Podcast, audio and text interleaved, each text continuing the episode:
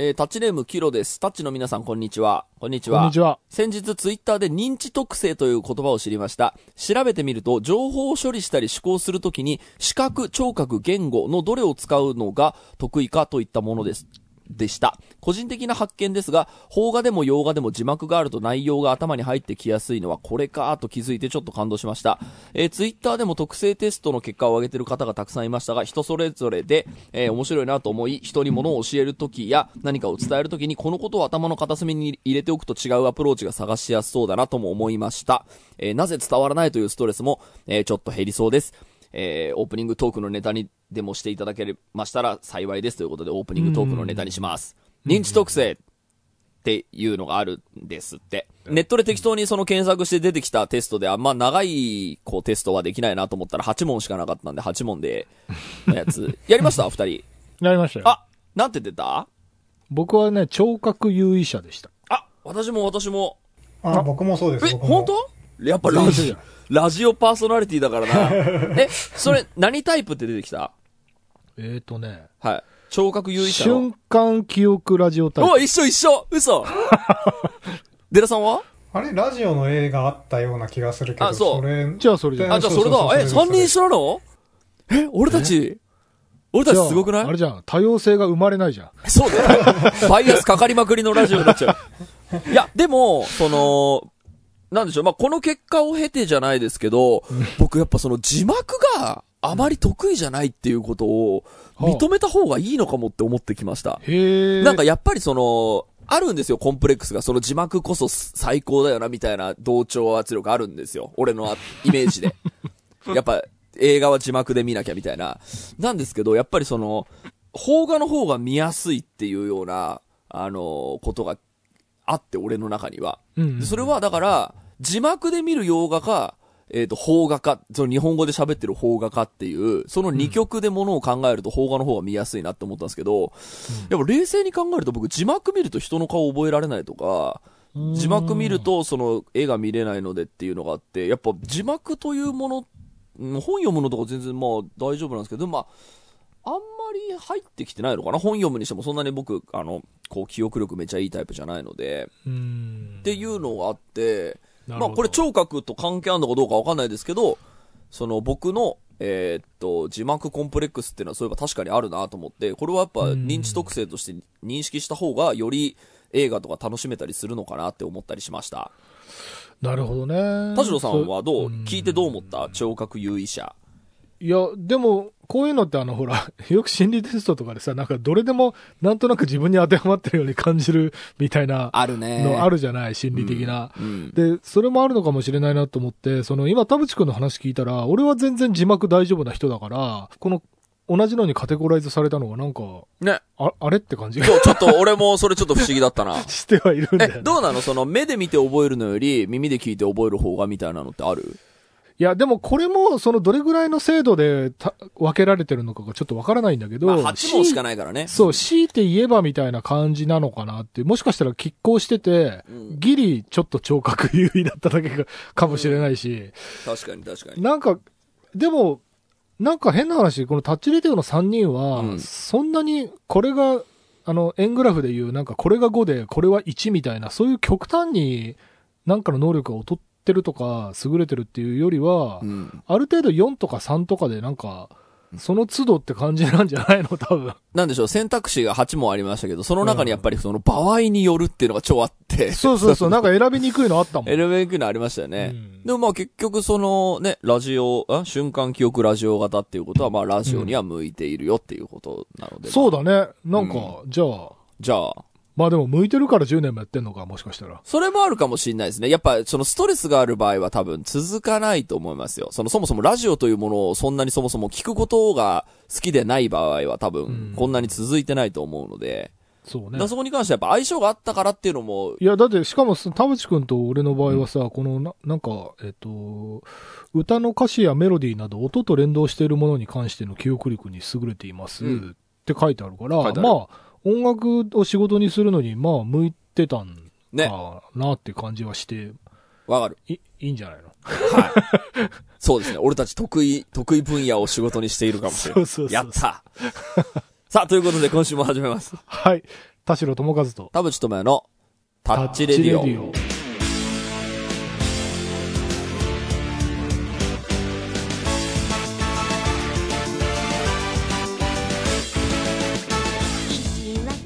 改めましてこんにちは田代智和です。改めましてこんにちは田淵智也です。この番組は作曲家田代智和とミュージシャン田淵智也がお送りする閉塞感ダハレディオでございます。はい。えデラさんは聴覚優位者って言われてどうでどうだったんですか？なんか適正職業とか書いてなかった？ありましたありました。あ書いてあったは書いてあった、弁護士教師あ落語家アナウンサーって書いてますうん。うんそれぞれ。だからそうなんかそこはそんなに違和感はなかったかなという気うん。はしましたけど要はなんか本読んで答え探すとかなんかそうあ読んでじゃないのか聞いてなのか。うんうんうんうん。うん。難しいなとでもでもそうだね。いやまあ自分でちょっと意外だったかなという気がしましたねうんどっちかというと G, G 読んでいろいろやってるあ立ちだというか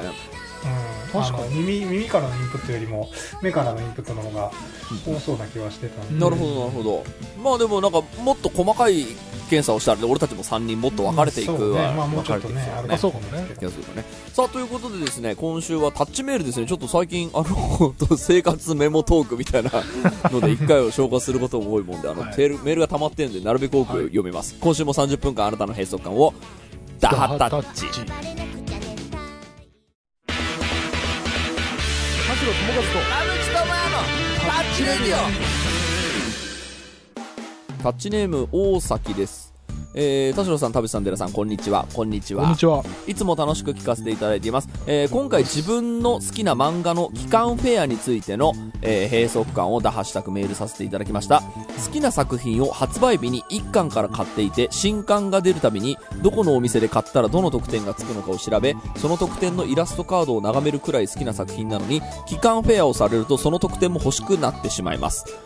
えー期間は発売した際にすでに持っています。好きな作品であればあるほど特典のポストカードやイラストが欲しいのに、すでに持っている漫画をまだ買わせるという手法に閉塞感を抱いてしまいます。新規の購入者をターゲットにしているということはわかるのですが、その特典が本当に欲しいのは既存のファンという気持ちがどうしても出てきてしまいもやもやします。えー期間フェアの、えーお三方のご意見聞かせていただければ嬉しいです。という、まあ、漫画の新刊が出た時にあの昔のやつを買うとこんな特典あるよみたいなはいまあ、売上倍増計画みたいな。こういうのあるよねありますねなんか僕はもうね諦めてるうん。これはあのねうん。身近な例で言えば、ある商品を買った2日後ぐらいにセールで半額とかになってるはいはいはいのを。見た時の悲しみのように、ありますね。はい。え2日で半額なの？っていうあの悲しみに近い感じではいはい。なんかどっかで足切りというか線引きするしかなくてそうね。その線引きの外側にいた自分の不運を感じて悲しむっていうこれあの、やっぱ作ってる側も、やっぱり、その目的は、その利益を出すことが目的なので、やっぱこういうのやりがちなんですよね。で、例えばそれで、ちょっとヘイトがあるファンとかがいても、買わなくなりますとかっていうのがあったり、あの、まあ、新刊は買うけど、その昔のやつなんか買うかよっていう人がいたとしても、結局売り上げが出ていれば、あの、プロモーション？中かそのマーケティング的には成功しているわけで、なんか、あの、安直っちゃ安直なんですけど、考えがちな、まあ、順当なマーケティングプランではあるな、とは思っていて、だからこれが前のあの、なんでしょう、あの、炎上したりしてファンがごっそり離れるようなマーケティング施策だった場合、その、さすがにそこまでは、あの、既存のファンたちをがっかりさせるまでは、全員いなくなるまではやってはいけないけど、まあ利益が出るってることはとりあえずじゃあ目的達成ってことでいいかっていうぐらいな感じで多分その作ってる側も線引きしてるんですよ。その、これは昔のファンが離れる可能性もあるし嫌がる可能性もあるけど、いやでも、あの、これはその、そこで売り上げが出ることでその次の得点もつけやすくなるしみたいなのもあったりすると思うので別にそっちの肩を持つつもりはないですけどうん。なんかその作ってる側もその全方向をこう向き続けるっていうのは結構ハードで新規から来る人と今までのファンの人全員を見てあのプランを考えるのって結構ハードでうん。多分どっかで見なかったふりしないといけないんだろうなというのは、まあ僕もその物を出す側の当事者なので、やっぱあの、これでね、その、なんだ、金の亡者だみたいなのに、まあ、もしかしたら言おうと思えばできるかもしれないけど、ここは見なかったふりをしてこの線引きでいきましょうっていうのは、まあみんな考えるだろうなとやっぱ思いますけどね。そうね、うんでまあ、あとはうんその、なんだろう、えっとじわじわと全部追ってる人はその変な話、えっと、もう固定ファンなんだよね。は映画のあのキャンペーンとかで多分タッチレで話したこと何度もあると思うんだけどツイッターとかでさあのなんかその ある映画のなんか俳優のモノマネをしているのは誰だ当てるキャンペーンとかさ なんかもうさもうもうその映画をこれむしろバカにしてるでしょみたいなプロモーションっていっぱいあるじゃんあるあるあるある。なんかもうそのお笑い芸人とかを無理やり絡めてさ、うんうんなんかプロモーションみたいな。でも、あれは、その、タッチレオデで多分、毎回同じ結論にたどり着いてると思うけど、もう絶対見るって決めてる人は、そのプロモーションを無視して見に行くんだよね。うん、ね。で、そのプロモーションをきっかけに、見に来てくれるかもしれない新規層っていうのがいるから、その、全然関係ないハリウッド映画にお笑い芸人を起用したりするっていう、あれに近いと思うんだよ。なんか、そのプロモーションをやることによって、今まで、こう、ファンになるかもしれなかった、その浮遊、そう、ふ浮遊票みたいなものが、キャンペーンによって近づいてきてくれるかもっていそうところだから、まあそれで結果ね、あの、買ってくれたら利益は上がるわけだし、よかったねって。そいううことにどうしてもなるし。で、これで多分、本気でき、あの、こう、コアファンのことを考えたら、例えば、えっ、と、もう、この第何釣りより以前の期間を持っている方が、は、この特典だけがスペシャル価格で買えますみたいな、あの、やり方もあると思うんですよ。そああ、まあ。確かに本気で考えれば。そうだね。例えばその、えっとな何月に発売した、えっとものなのかを、えっと証拠を取って写真を送って、えっと投稿してもう期間を持ってる人って認められた場合はあなたにはスペシャル価格でこの特典クリア、えアクリルキーホルダーをえっと200円でみたいな、はい。そうしたら利益はもっと上がるからあの嬉しいなって思うんですけどあのそこまであの側を作るのってめちゃめちゃエネルギーとこう開発費がいるからめんどくさいんだよ。そう、それは、あの、いや、多分、みんな一度は考えてると思います、その出し手の人たちは。もしみんなが幸せになるプラン出せたらいいなと思って、考えるんですけど、いや、これちょっと開発費クソかかるだろうっていう、だそこまでその全部、その目を向けられないので、今回は期間。そういやまあでもなんか今の話で、あのー開発費になんだろうな、あのーアシストするかどうかわかりませんけど、NFT とかってあの要はあの通行許可証的にあの所有するっていう使い方も想定されてて、えー、と要はここからここまで持ってるっていう証明を、あの例えば今の田淵君の話だと写真を送ってくださいみたいな話とか、うんレシートを取ってくださいみたいな話だけど、ん買った瞬間にもうなんかあのウォレットに入ってて。あでそあのウォレットを持ってる人だったら、えっとこっちの、えっと要は機関フェアとして売ってるもんもあの別売りしますよとああ、いいっすね。あ、できるできる。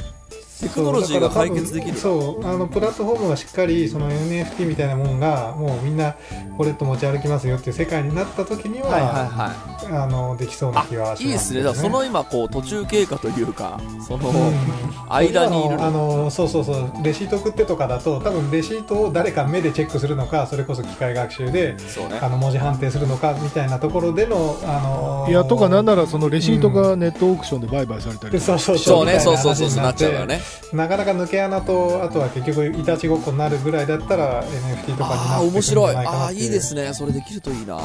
素晴らしい。まうんそうだからそのデラさんのビジョンのその未来予測であればその今やってるダフ屋とか転売ヤーみたいなのは駆逐できるんだよね、多分最終的にテクノロジーで今まだ時代の狭間だからそうね。だからそう狭間だからなんかあれこれいろんなあのえっ、とさ補助的な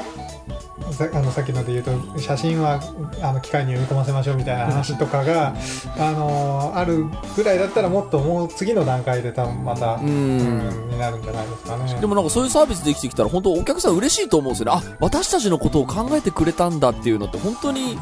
あのーで、できればやった方がいいから、ね。でもそこまでエネルギーがないからやっぱできてないっていう、その、う志半ばみたいなところがあるはずだから、そういうサービス出てきたらね、より世界が平和になりますね。さあ、次行きましょう。タッチネーム、はいただです。えー、田代さん、田淵さん、寺さん、こんにちは。ここんにちは。。私は本や CD などを発売日よりも早く販売するいわゆるフラゲ文化について閉塞感を抱えています1年ほど前東京に引っ越してきた私はそれまでの地方の暮らしが長かったこともありこれでやっと発売日に本や CD が買えると舞い上がっていました。しかし欲しいものを発売日に買いに行くとすでに在庫がなく店員さんからは昨日で全部売れてしまったと言われました。発売日を設定して売るのだから発売日に売れよと思ってしまったのですがこれは私の感覚がずれているのでしょうか？そんなに欲しければお前も前日に店行けよと言われればその通りなのですがフラゲを狙って発売前日に店を訪ねて物が置いてなかったらと思うとなかなか行動できません。お三方の意見をぜひおお聞きしたいです。転着日っていうやつかな、これは。はいフラゲ俺もあの文化は本当鬱陶しいですね。初なんかその発売日とはっていう感じにな、な、その発売日って言ってんのに、なんか本日フラゲ日ですとか、転着日ですとかっつってさ、その店側もそこに加担してんじゃん、なんか。へそうなんだ。その本日フラゲ日みたいな、いや、発売日は何なんだよ、じゃあっていう、その、その、だから、当然明日から売りたいわけだから、明日届いたら遅いから今日中に届かないとダメなのはわかるんだけど、うんその日に開封して店に置いちゃうからそういうことになるんだよね。そう。だから僕が言ってるのは、そのフラゲをなくせってわけじゃなくて、うん発売日そっちにしてもいいと思うし、な、なんでしょうかね、なんか、ちょっと中途半端なんですよね、なんか。うんあの、僕も、例えばその発売日をインフォメーションするときに、その本日発売ですみたいなものをさ、例えばツイートするときにさ、はい。転着日にツイートするのすげえ違和感あるんですよ。まあそう。うん発転着日だったらだから明日発売ですっていう。そうなの、そうなの。だから発売日までは発言は控えようって思うわ。はい。でそれ僕もそう思うよ。だから、そんな中、その横並びの人たちが、本日フラゲ日みんなゲットしたみたいなのを見ると、なんかね、あんまね、気持ちよくないの、なんか。全部がその、フフラゲ日というものを、その共通語としてね、そねその祭り上げている感じっていうのは、なんか、ちょっとあんま気持ちよくないんですよね、だから。でもなんかどどういうインセンティブがあるんですか？そのフラゲ転着日から売ることに対してあのお店側の動機ですよねほとんどが。お店は、でも、あの、僕が聞いたやつね、その、これが本当かどうかわかんない。よ。建前かもしれないけど、うん。あの、大体 CD が毎週水曜日とかに発売、あうん。の、リリースが被るんだけど、平日でしょ？で、翌日の朝一に来た人でも、ははあの発売日当日に買えるためには、その日のうちに品出ししないといけないでしょ。ままあ、前日に品出ししないといけないでしょ。はいはいはい。でその店員さんたちのあの残業とかを考えるとあのに水曜日って平日だあの火曜日も水曜日も平日だから、うんうんうんその日中お客さんが全然あの来ない。その学校帰りとか仕事帰りの人お客さんが来ない日中に品出ししちゃう。でそこでその暇な店員が品出ししないと、うんえっと、店を閉店した後に残業で品出ししないといけなくなるからなるほどなるほど。その分が出ちゃってるっていう。そうね、あのー だから、まあ、週刊少年ジャンプとかでもあったじゃん。この日は、あの、この本屋は土曜日に買えるぜ、みたいな。うん。なんか、あれは多分その、輸送、輸送バッファの問題で、その、そ九州の奥地までに、その、九州の端っこまでに、えっと、配送すると発売日に間に合うんだけど、ってなると東京には当然1日2日前には来てるよねっていう、うんうん。まあ、のが多分生んだ文化だと思うんですよね。その、うんやっぱりこう、日ジャンとかドジャンとかって言言われてた記憶があるんですよ。うんあそこは土曜日に買えるぜみたいな。月曜発売で、だからなんなら最初火曜の発売だったのに、あそうそうそう火曜発売土曜日に買えんのみたいなのはあったけど。でも、ああれ、れずれてたら、うん。確かに早く店に並べたいよねあれは闇カルチャーであってほしかった。うん。闇カルチャーだと思ってました、あ私。だから、ね。うん。発売日火曜っつってんだから、それより前に売るのは闇カルチャーとして、あの、うん。認識されててほしいんですけどね。なのに本日フラゲ日ですみたいなのは、なんかその、業界全体がそっちにこう、なんかこう加担してる感じがなあんま気持ちよくはない。けどあと今言ったそのインセンティブ的な感じで言うと皮肉なことにですねサブスク全盛の文化になってたことによって、うん。あの、うん水曜日の0時に、こう、解禁だ、解禁っていうか、そのうん。ね、あの、リあの、配信スタートするならば、火曜日の日中に買えるっていうのが CD のめちゃめちゃなインセンティブなんですね。これは偶然です。偶然だけど、でもあの、その、えーっと、誰よりも早く買えるっていうために CD ってこんなに素晴らしいんですよっていう要素に 間接的になっているところはあります。なるほど、うんなるほど。いや、それ今ちょっと話の延長だけど、あの、これがね、またさらに、あの、サブスクというか、あの、えっと、ネット、デジタル配信の音楽って、うん国によって、あの、タイムゾーンが違うから、ああ、はいはいはいはい。うん日本の、例えば今日0時から配信開始っつったら、えっと、他の国では、その2時間前に聞けてるとか、はいはいはい。あの、あとなんか8時間経たないとダウンロードできないとかっていう、そういう時差もあって、意外とそ、そこになるとね、今度ね、国別のインセンティブみたいなのが発生して、で、そうすると、そう、で、そうすると、そのい、いわゆる違法コピーとかして、あの、ネットに上げちゃう人が、うん。要はその一番タイムゾーンの早い、あの、うん。エリアに住んでる人が、ダウンロードしてすぐ上げちゃうみたいなのがあって、そうするとそ、そこから12時間後とかの国の人は、もう違法で先に聞けちゃうみたいな、結構そういう悪い、あの、悪臭もあって。これはちょっとね、どうにかしてほしい。日本の、例えば0時なんだったら、その全ての国の、日本0時基準のタイムゾーンにしてほしい。うんその、各国の0時じゃなくて。はいはいはいはいはい。うんで、そうしないと、やっぱりふネットが繋がってる以上、なんか不公平感がちょっと出るなとは思ってる。そうだからその不公平っていうのがもう闇カルチャーだったらもう正直追っかけるの無理まあまあそう。なところもあるから、うんだから、あの、ずるす、まあ、ずるって言ったら失礼してるか、あの、なんかちょっとその、こうね、特殊なインセンティブを発生させるみたいなのは、えっ、と、まあ、全然、あの、見なかったことにするんでいいなって思うんですけど、なんか、それを当たり前みたいに、その、東京基準でものをこう言うのは、なんか、しかも、しかもさ、さそこにさらに、サブのサブカルチャーで、あの、フラゲなのでネタバレを控えますみたいな感じでさ、はいはいはい。控えめに言って最高みたいなさ、あの、なんていうの、ネタバレしない感想をツイートするみたいな文化があるじゃん。あるあるある。その、もう、それもなんかどう、どうしたもんかなってそだから。お客さんたちがそのフラなんかこう発売日より前日に売ってたから買ったみたいなのは、うん。まあこれは100歩譲っていいまあい仕方ないですね。よそれで嬉しいじゃんあ例ったらあったんだから。えばそうア買う。マゾンとかさに頼んだらさ本当来るのよその火曜日の朝とかに、うん。その、うん。来てそのあ発売日より前日に来たすごいみたいなのはあるからそれはいいじゃん。それでこう喜んだ人がさ、うん、そうね。だからその、なんでしょう、それを感想言う人がフラゲ日なので、控えめにっていうのは、うん。まあむしろ、いいなと思う。そう闇もも、もちろんモラルで。闇カルチャーっていうのをちゃんと言うモラルがあるじゃないモラルはあるけど。そういやでも本当にこの人のメールが言ってることは俺結構めちゃくちゃあの全くもってその通りというかいや、そうだよ、その通り。あのだから今もうめちゃめちゃ俺今日俺バンド人生で生きてて初めて言ってるかもしれない。フラゲ日っていう単語を。絶対言わないようにしてたもん。なんか、発売日だって言ってんだから、この日に発売だっていうようにし。してるのを、やっぱ言ってはいけないと思っていいたし、今もいる。俺ちょっと今、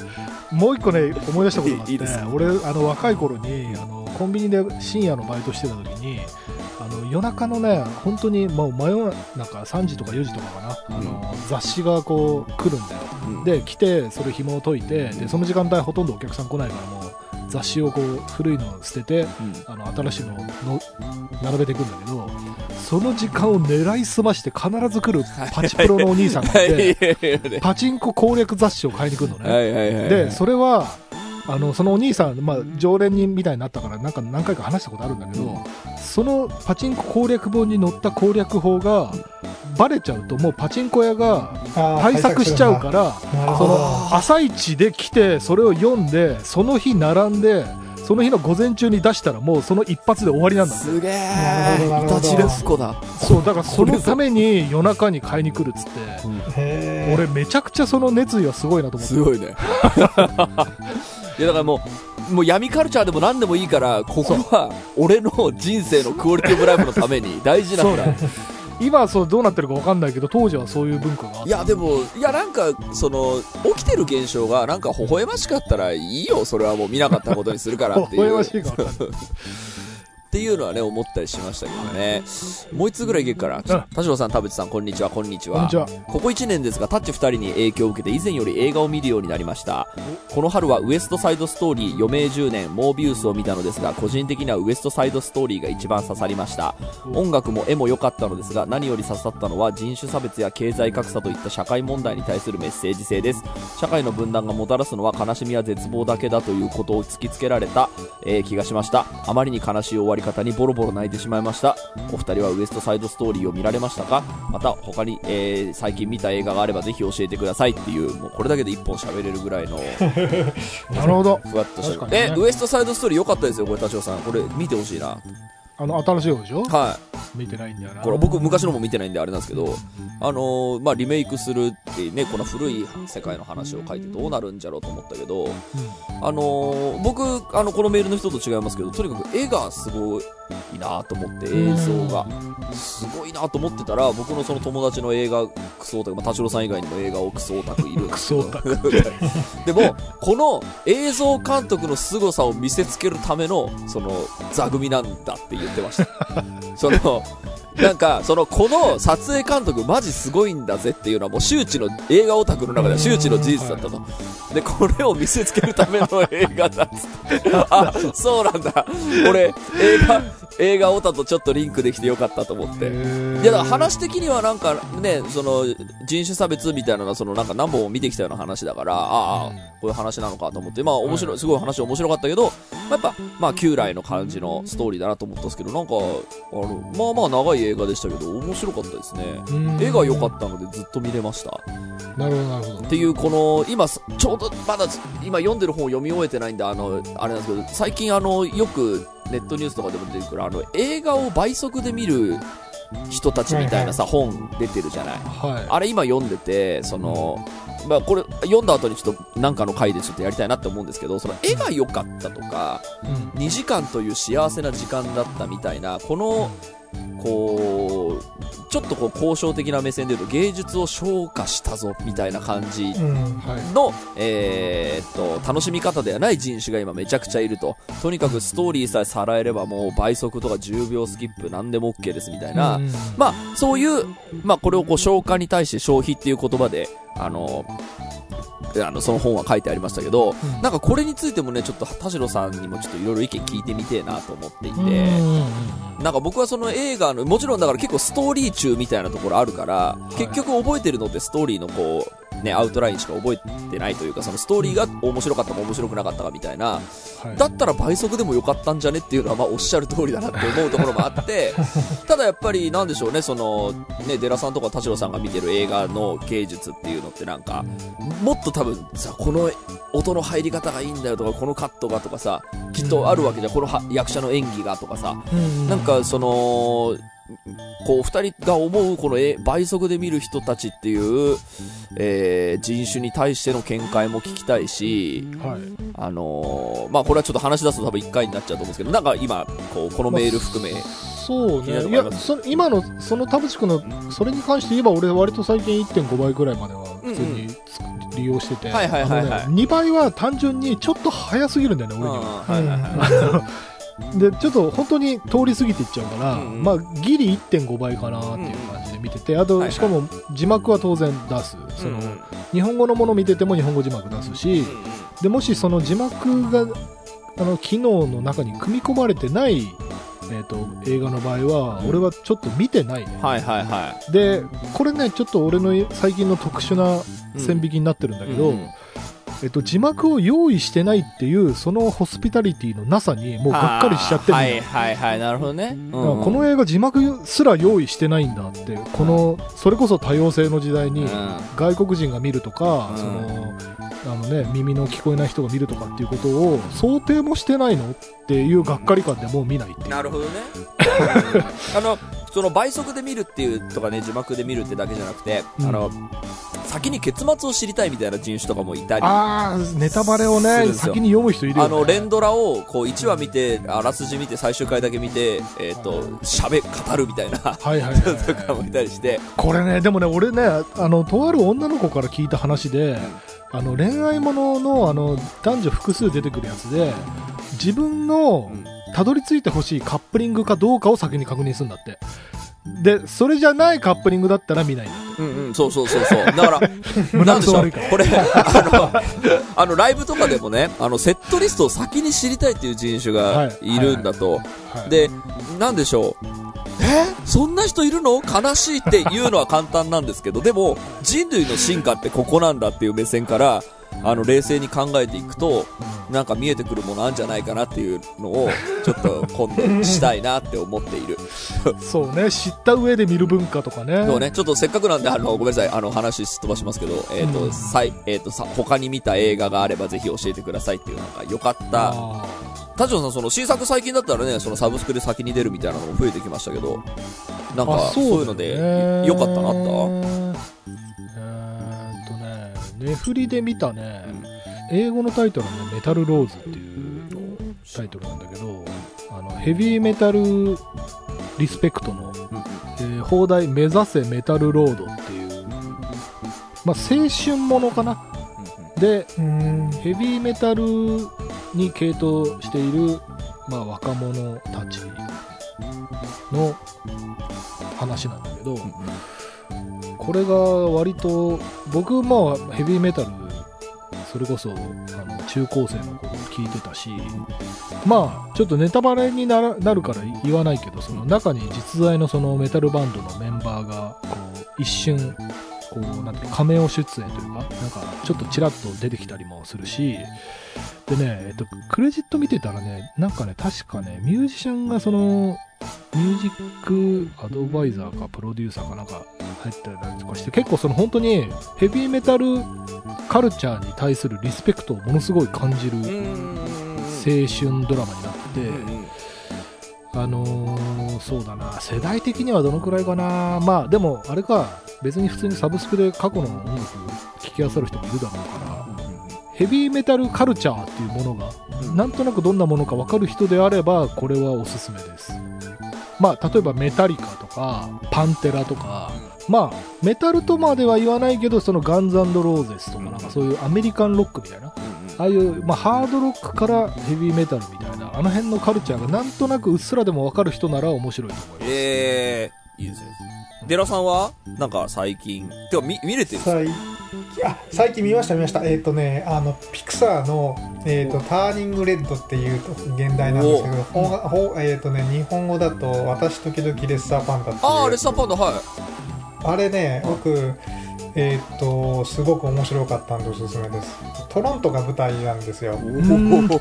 たまたまというかちょうどトロントが舞台のやつなんかないかなと思ってたら、あこれそうなんだと思って見て、うん。まあめちゃめちゃ面白かったです、へー。2022年の作品ですけど。あそうなんだ。えーそうですね、最近。うんそうそうそう。これディズニープラスにあるっす。そうです、ね。ディズニープラスにも見れますよ。へー。うん。相変わらずピクサーすげえな。これさっきの、うん。あの、さっきの田代さんの話に急に、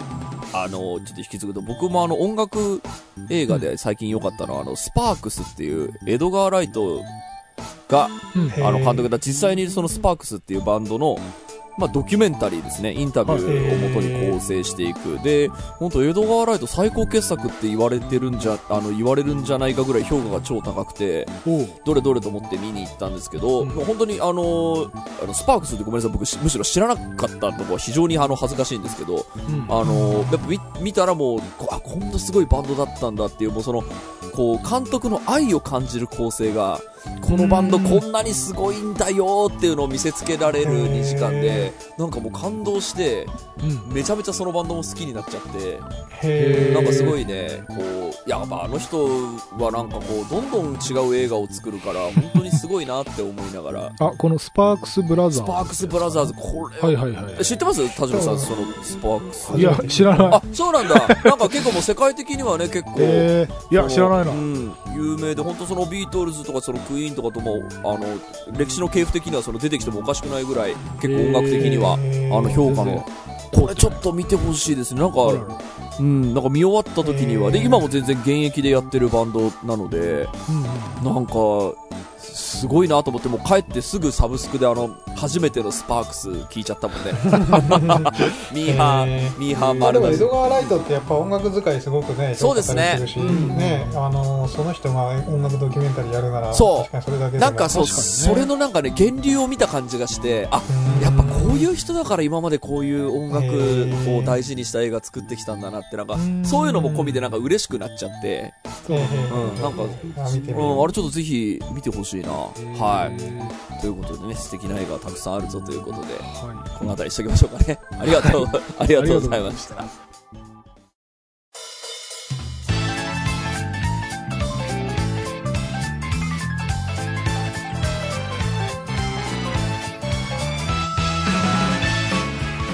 エンディングのお時間でございます。今週もありがとうございました。した番組のご意見、ご感想はブログのメールフォームよりお寄せください。タッチ2人に話してもらいたいことを大募集でございます。え、e メールアドレスはタッチレディオアットマーク Gmail.com、tacchiradio アットマーク Gmail.com でございます。えーオフィシャルツイッターの方もぜひチェックしてください。ということでですね、そう、久々にちょっと、タッチメールで、あーなんかすごい、あの、こう、いい意味で重たいメールがあるので読んであげたいなと思うけど、こう、あと1通読むっていう時にはなかなか選びづらいみたいな。あなんかあ、ちょっとそそういうねそういうの溜まってるからちゃんとちょっと読んであげたいところはねすすごいありますけどね。ちょっとはい。まあそうい俺うはい。あと最ど近気づいたんだけどさ、あの最初のメールの出だしがさ、うん。あの田代さん、田淵さん、ダハタッチっていう風に言う人減ったよね。というのは？ダハタッチが減ったよね。あ減った。あのここんにちはとかこんばんはとか うん。が増え増えてない。ああ本当はこんにちは多いですね。ダハタッチが定着しなかったのかなって。あ 仕掛けた仕掛けていなくなった。あ確かにな。いや、わかんないあ本当だ。ちょっと今メール見返してますけどこんにちはこんばんは。けど。でしょ？だって俺ダハタッチで言ってないもん、口。口。あ そっか。リピートしてくれてるもんね。そう。あの、それちょっと今僕の中の仮説、あのメールを見ながらの仮説で言うと、その、ダハタ、あの、まあ、ダハタチとはこんにちはとかのその挨拶の後に、重たい導入になるんですよ。はい。私の閉塞感を聞いていただけますかみたいな。はいはいはい。本当にもう、あの、本当その政治人とかそういう系の話とかを送ってくれる方もいて、これについて悩んでるのでっていう、その前にダハタッチって言いづらいんだろうね、なんか。なんかさ、やっぱこう、これから、これから、もう真面目な話をするのに、ダハタッチ。多分厳粛な気持ちでもうメールを書いてるから、そのダハタッチっていう気分じゃないんだろうね。そう、なんか、あの、なんかね、ちょっと全然違う話なんですけど、あの、こう、サラリーマンの女性、サラリーマンって言ったら失礼だけど、その普通に、あの、会社 OL、うん、会社員のその女性の方がいて、すごく、あの、派手な、こう、アクセサリーとかをつけるのが好きだと。ピアスとか、その、で、すで、それがその、フォーマルな、こう、こう服にも合うように、その青だ赤だみたいなのもいっぱい持ってるんだけど、うんその、会社に行くときに、今日は上司が怒りそうな気がするときにはつけていけない。なぜなら怒られてるときに、この青のそのイヤリング、ピアスをつけていたらめちゃめちゃ恥ずかしいからっていう。へえ、面白い。っていうので、その、こう、あの、普通に仕事の時にはつけていく時はあるんですけど、その日によってとか、習慣によって、はいこの日は、もし怒られた時に、恥ずかしい格好をしてる可能性があるんです。はいはいはい。面白いなと思って、その、その目線でこう仕事という。TPO に合わせてちょっと避けるっていうそう、だからっていうのと一緒で、あるんやっぱこう、真面目な話をするときには、ダータッチって言いづらいんじゃない？うんはいはい。確かに、それあるかもしれないで、やっぱり俺たちはその軽いメールを読まないみたいなさ、ちょっと傾向あるじゃん、なんか。その、好きな、こう、ね、唐揚げは何ですかみたいなの。時は多分、ダータッチですって書きやすいんですよ、多分。な。いや、だからもう本当にアホみたいなメールも、うん。いや、読むかは分かんないよ、もちろん。読むかは分かんないけどアホみたいなメールも、ちょっと、試しに送って、ダ、ダハタッチをつけてね。そう、でもいいし、なんか、ちょっと試しに送ってみてほしいなっていう、その、うんなんか送るハードルどんどん上がってるみたいになると、良くないから、はい。なんかね、先週、先々週からちょこちょこパスは出してますけど、生活の知恵を送ってくださいとか、あ、そうそうそう。あのー、なんか、あの、こんなの送ってくださいって僕たちメッセージを定期的に出していくことにしたんで、メールテーマになるようなものをね。そうですね。うん。だから何かあればすぐダハタッチって言って、あの、今からその、何、変換に、あの、何、あの 辞書に登録しといてください。あの、だから、た、たって打ったら、田代さん、田淵さん、寺さん、ダハタッチって出るように登録しといてもうすぐ送れる。それが、あのメールのヘッダーに、何でしたっけ、あの、書くときに、あの、ヘッダーに書いといてもらったらああ、送りやすい。はいはい。もう、新規立ち上げたらそれがもうで載ってるやつ、載ってるやつね。最初から。これはメールフォームに載せることできんじゃないの？メールフォームの、あの、で、デフそしたらォルト。二重になっちゃう。あ、そっか、二重になっちゃう。ダハタッチ、ダハタッチってくるからね。そうだよ。まあ、ということでね、その、どんなに軽いメールでも、仮に重たいメールだとしても、入り口にダハタッチって使ってくれてもそうですね。もう、あ、でもちなみに3週間前ぐらいに読んだ、あの、吉野家の、あの、マーケティング担当のアンチャラっていうのに関して送ってくれたメールのゆりのは、えー、田淵さん、田代さん、寺さん、ダハタッチですあって。、ダハタッチでした。ダハタッチですっていう入り口版ね。そうか。ダハタッチですっていう、いなんか、ろんな入り口がありますけそうですね、なんか、スピッツさんみたいな、あの、ど。なるほどですね、みたいな。そうそう、そういう感じ。あの、丁寧語をつける。エレファントカシマシさんみたいな感じがありますね。まあ、それぐらいちょっと厳かな単語として、こう、成立してたかもしれない。まあ、気軽にメール送ってもらえればと思いますので。来週からもよろしくお願いします。はい。はい、お相手は田代智和と。田淵智也でした。また来週。南